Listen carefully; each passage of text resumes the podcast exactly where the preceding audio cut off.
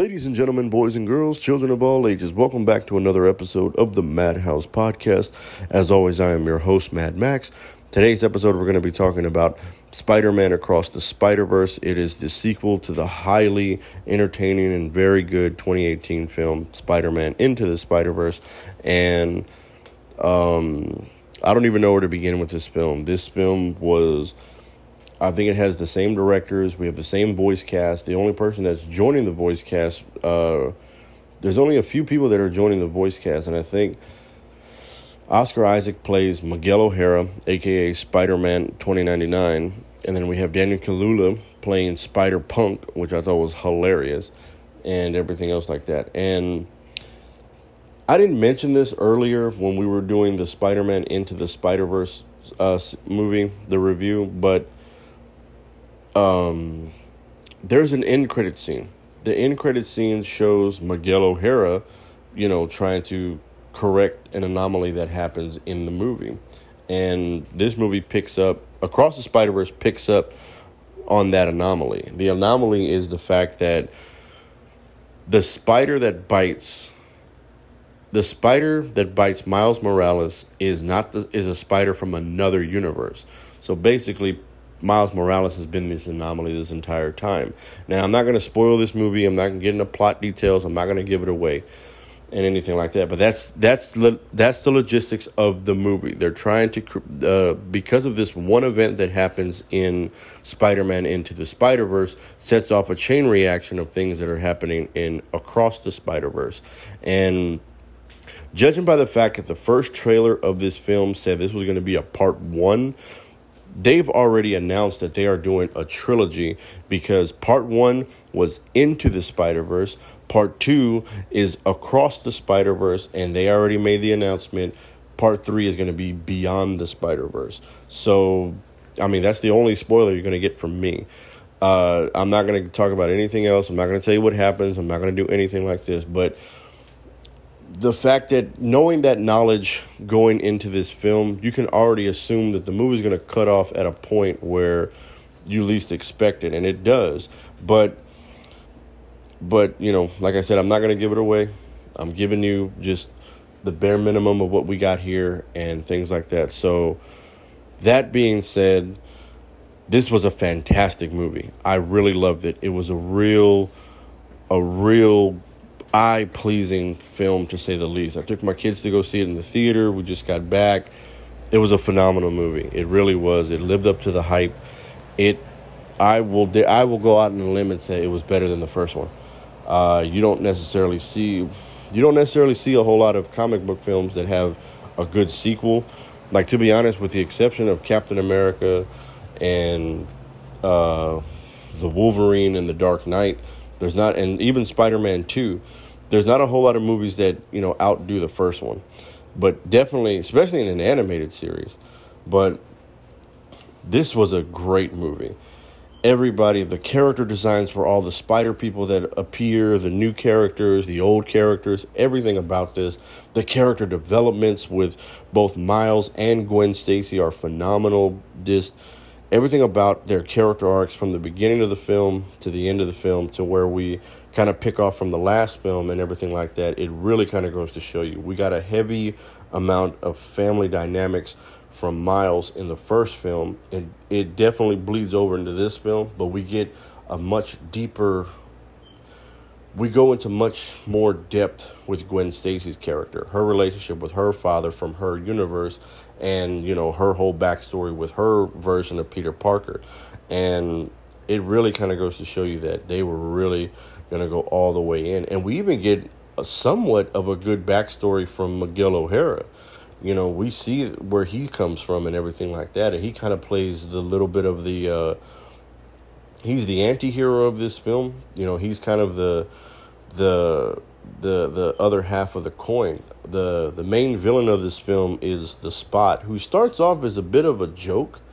Starts off as a bit of a uh, kind of like a they call him like a weak villain, so to speak. He's the villain of the weaker class and everything like that. And but as the movie progresses, he becomes much more threatening and much more menacing. I thought his like they got every every single person, like every every main character, Miles, Gwen, Miguel, and the Spot. They they refer to him as the Spot, uh, and everything like that. But all four of these characters have an incredible depth to them. That it's very quick, but it's it's very quick and it's very abrasive at times, and it is kind of generic for a villain's kind of point of view from the villain's point of view.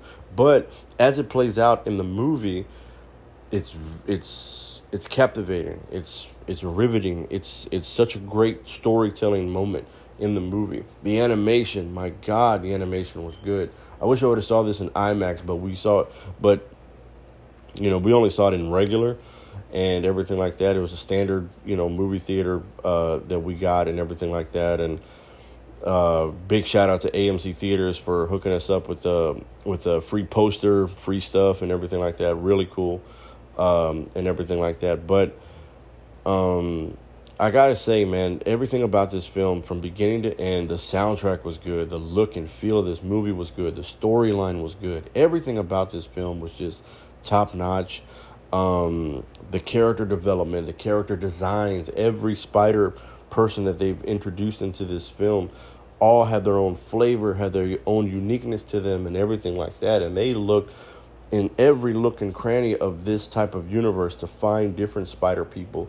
There's even a callback to Ben Reilly's Scarlet Spider. There's a callback to a lot of characters within the Spider universe that we've seen that a lot of people like. If you're a fan of Spider Man and all the iterations of him, you're definitely going to get a kick out of this movie. This was a fantastic movie, a great film. I dare say it's better than the first one. Um, Miles is much more, uh, much more fleshed out, much more uh, intuitive in what he's doing and his motivation and the struggles of being a superhero, but at the same time still being a teenager and everything like that. We got a great character arc and a great character development from both Gwen Stacy that was sorely lacking in the first film, but they make up for it in the first 15 minutes of this film. And then we got a great backstory from someone who you think is the antagonist of the film in Miguel O'Hara. We get we get everything that he's been through and why he is the way that he is in certain aspects and everything like that. And although, like I said, the spot is played for comedic purposes, he becomes much more menacing as the story progresses, but it's done in such a great way. It's entertaining. Everything about this film is great not too many there's callbacks to a lot of other uh, other moments within the first film that uh, I thought was great, and there's a lot of callbacks to you know other you know Spider-Man stuff in there. Like in the trailers, they showed Insomniac Spider-Man, which I thought was hilarious because that's what they refer to him as, and everything like that. But that kind of bothered me. I was like, damn, Insomniac also had a Miles Morales, so why didn't they acknowledge him and everything like that? But you know, it is what it is. There's only so much you can do with what they got. You know, like I said, I don't want to give too much away. I've already told. I mean, I've already told. I've been vague about everything because I can't really go into detail about you know the certain character arcs and the certain uh, earmarks of the, a lot of the stuff that kind of goes into uh, the film without giving it away. I don't want to give it away. The only thing I am going to give away is the fact that it does have a cliffhanger ending, and it does because but then again, it's a cliffhanger ending because if you saw the trailer when it first dropped, it said part one. So you know that this film is going to be broken into, you know, two parts and everything like that. And then the day the movie came out, you know, they had already announced next year, March 2024, Spider Man Beyond the Spider Verse. So that was interesting to see and everything like that. But like I said, guys, overall, this was a great movie. If you, if, if you're gonna go see it, if you're gonna, if you need something to watch, and you don't want to watch The Little Mermaid, go watch fucking Spider Man Across the Spider Verse. It's definitely worth the price of admission. I took my kids, they loved it. It was a great time. Um, everything about this film is top notch. It's probably one of the best, if not the best, animated superhero film of all time.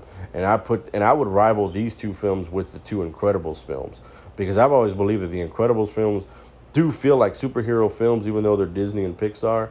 But Sony Animations really outdid themselves and gave them a run for their money with this film. This was really good, and taking an established property and giving it a life of its own. But definitely, I would give this movie a ten out of ten. It was fantastic. Uh, it's going to be in the top ten for sure, and maybe even be top three. I mean, it's it's hard to pick between this movie and John Wick 4 for the number for the best movie of 2023 so far, but it is what it is and you know, I'm looking forward to a lot of stuff that's coming out this year, let alone this month. So definitely definitely I cannot stress this enough. Go see Spider-Man Across the Spider-Verse in theaters today. Um, and you I trust me when I say this, you will not be disappointed.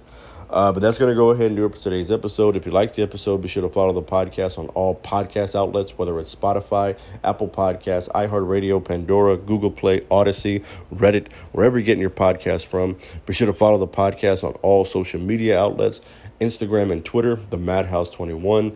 Have you seen Across the Spider Verse? What did you think about it? Whatever the case may be, let me know. Instagram and Twitter, the Madhouse21. Be on the lookout for more episodes as they come out we will be finishing uh, the the Mummy series with the third Mummy film, and then I think tomorrow we are going to start our movie, our new movie marathon for Transformers, which we're going to cover the five Michael Bay Transformers films as well as the Bumblebee spinoff film. Even though I don't think it's a spinoff, that feels more like a prequel. So. Uh, be on the lookout for that. And the movie marathon we're going to set up as we get closer to next week's release of uh, Transformers Rise of the Beast. So be on the lookout for that. Be on the lookout for anything and everything that comes out of this podcast. And of course, as always, guys, be sure to embrace your inner madness.